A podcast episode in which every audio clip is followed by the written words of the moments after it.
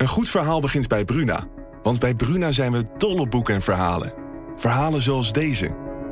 De mist kwam uit de baai opzetten en besloop langzaam het Victoriaanse huis op Blake Street. Drong door de houten kieren naar binnen en bleef in dunne sliert in mijn kamer hangen. Ik lag te rillen onder het dunne dekbed. Wil jij weten hoe dit afloopt? Je leest het in In de mist van Golden Gate Park van Murat Isik. Nu bij Bruna.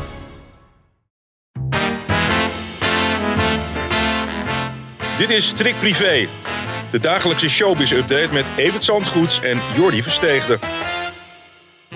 Heb je eigenlijk een beetje geslapen vannacht, Evert, met al die appjes die je kreeg? Nou, het was een drukke dag gisteren, ja. Er waren veel mensen die nog wat vragen hadden over onze primeur, over de, familie, de laatste primeur over de Hazes-familie. Ja. Voor zover je nog van een familie kan spreken, want ze liggen aardig uit elkaar natuurlijk. Maar het, is, eh, ja, het was wel nieuws dat eh, Nederland gisteren een hoop stof tot gesprek heeft eh, gegeven. Ja. En dat, dat zal nog verder gebeuren als op 9 februari die rechtszaak doorgaat. En daar lijkt het wel op. Want ja, Rachel en haar advocaat die zijn nog niet met de gevraagde papieren over de brug gekomen. Hm. En die hoeven ze mij niet te geven. Maar ja, als, Rachel, als eh, Roxanne daar nou al een jaar om vraagt, dan eh, was er een hoop ellende te voorkomen geweest als ze die hebben en wel eh, hadden overhandigd. We hadden het er gisteren, ja, precies. We hadden het er gisteren al over dat Roxanne natuurlijk jarig was. Heeft zij verder nog iets van zich laten horen? Of André?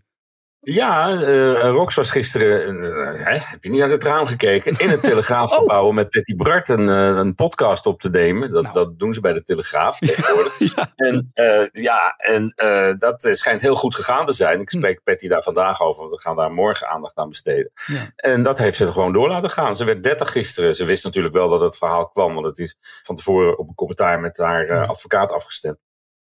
Dus ze was erop voorbereid en dat wist Patty weer niet. Die denkt van, nou, daar gaat mijn afspraak met Rox. Maar dat ging gewoon door en ze, eh, ja, ze, ze, ze, ze staat achter die zaak. Ze haat het om te moeten doen. Maar ze wil graag antwoord op die vragen die ze heeft over de laatste wil van haar eigen vader. Nu heb ik mijn oor wel ergens te luisteren gelegd gisteren in het pand. En hoorde ik wel dat Roxanne heeft gezegd dat ze eh, haar broer heel erg mist. Ja, dat Ja. zei ze in eh, shownieuws, ook Ja. tegen Patty. En eh, ja, het, het wachten is eigenlijk op wat André gaat doen. Kijk, Hmm. het- die zaak die raakt hem net zo als dat hij haar raakt. Zij samen zijn de erfgenamen van, eh, van André, als, als onze informatie klopt. Ja. En eh, die, eh, ja, ja het, het heeft voor hem ook grote gevolgen. Dus ze, ze kunnen aansluiten en samen te strijden trekken tegen, eh, om de waarheid boven tafel te krijgen. Nou wil het feit dat vandaag de persdag is van Holland Zingt Hazes, die is lekker Ja, ik uitgekiend. kan niet overal rekening mee houden. Nee, precies.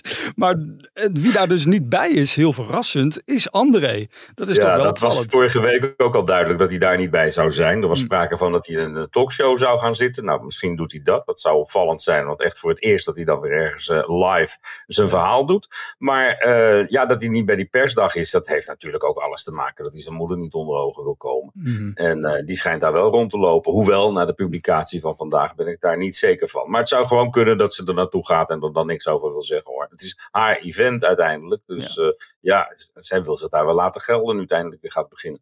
Ik ben daar vanmiddag bij, bij die persdag. Dus ik ga maar eens goed rondkijken of ze inderdaad misschien ergens achter de bar verstopt zit. Nou, achter een paraplu misschien. Oh ja, natuurlijk. Ja, die heeft ze tegenwoordig. Ja. Als het over kroketten gaat, dan heeft ze die wel omhoog.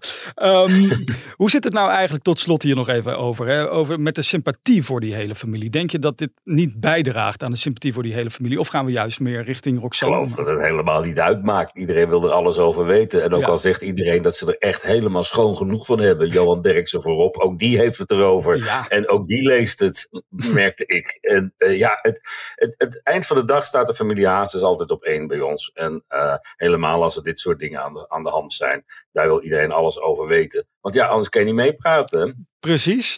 Zegt de sympathie voor prins Harry is volgens de peilingen naar een dieptepunt gedaald. En dat heeft alles te maken met zijn biografie, hè? Ja, maar het is ook wel erg veel geweest natuurlijk. Hè. Dat boek is een succes. Dat, dat kan hij in zijn zak steken, Ja. dat geld en, eh, en, en, en die eer. Want het staat echt op, op nummer één. Ja. En, eh, eh, maar ik denk dat mensen er zo langzamerhand van dat geklaag en dat gezemel van die mensen die het zo goed hebben. Die werkelijk nog nooit zich zorgen hebben hoeven maken over een blauwe envelop of wat dan ook. Of over de gasrekening.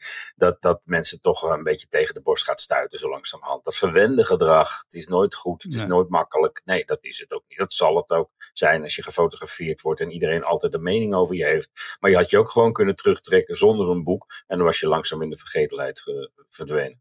Het doel van dat boek was volgens mij juist om sympathie te kweken bij het publiek. Dus zou je dan kunnen zeggen dat het doel van het boek mislukt is? Dat het een mislukt project is?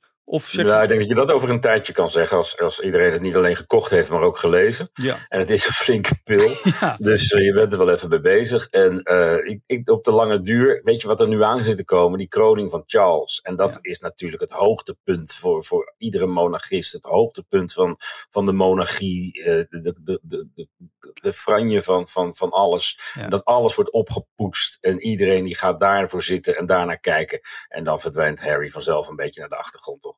Met prinses Margriet, die vandaag jarig is, daar lijkt nou nooit iets mee aan de hand. Hè? 80 is ze Nee, geworden. die is eigenlijk een voorbeeldige oranje prinses Ja. geweest altijd. En eh, ja, heeft veel betekend in, eh, voor, voor onze huidige koning ook. Ja. Eh, die kreeg begin jaren tachtig mee te maken dat zijn vader ernstig ziek werd. Depressief werd. Hij is toen heel veel in Apeldoorn geweest bij zijn, bij, bij zijn familie en het gezin van, van, van Pieter en Margriet. En eh, ja, dat, Margriet heeft eh, destijds heel erg klaargestaan om eh, Klaus en Beatrix te vervangen als er wat moest gebeuren in het land. Een theater of een stadhuis te openen, dan was Margriet er altijd wel voor in. En ja, dat heeft de band ook wel verstevigd. Daarom was het extra slordig dat Willem-Alexander haar vergat te bedanken bij zijn inhuldigingsreden in de Nieuwe Kerk. Je kan zeggen dat hij een paar uur koning was en toen zijn eerste fout al maakte. En dat is hem in familiekring ook wel heel erg aangerekend. Vooral prins Maurits heeft hem daar ooit op aangesproken. En die is vervolgens adjudant geworden. Maar ook niet al te lang, geloof ik. Ik hoorde dat jullie daar gisteren in shownieuws al over hebben. Wat ik altijd grappig vind, is om die tweets van Pieter van Vollenhoven te lezen. Die, die, die kraapt er gewoon alles uit. Heeft hij niet bepaalde regels opgelegd gekregen van de RVD? Man van 80, die, die geeft je geen regels meer. Die, ziet, die ziet eindelijk zijn kans schoon om eens te zeggen en, en ergens wat, wat te vinden. Ja. En eh, het is een man met enorm gevoel voor humor. Hij is een hele droge humor. En daarom was hij ook zo op zijn plek in, eh, in dat gezelschap Piano-vrienden, waarmee hij optrad voor eh, de verkeersslachtoffers. Mhm. En ja, daar is de bekende grap. Die heb ik gisteren ook wel verteld. Maar hij is ook zo leuk van Louis van Dijk. Dat het heerlijk was om met Pieter van Vollenhoven op te treden. Want als je de fout maakte, dan dacht iedereen toch dat het Pieter was. Precies. Maar zij moeten toch wel ontzettend gezegend zijn. Ze hebben elf kleinkinderen. Dat is toch prachtig. Daar kunnen ze nog, eh, nou ja, hopelijk nog vele Ja, jaren. ze hebben zorgen gehad om prins Bernhard junior. Nou, Ja. dat kun je je nu niet meer voorstellen dat je daar zorgen dat je druk over moest maken. Maar die is natuurlijk wel heel erg ziek geweest. Ja. En dat was een heel spannende tijd. Maar uiteindelijk is dat allemaal goed gekomen. En eh, ja, is het een gelukkig en hecht gezin wat eh, veel met elkaar optrekt. En zelfs met z'n allen op vakantie gaat af en toe.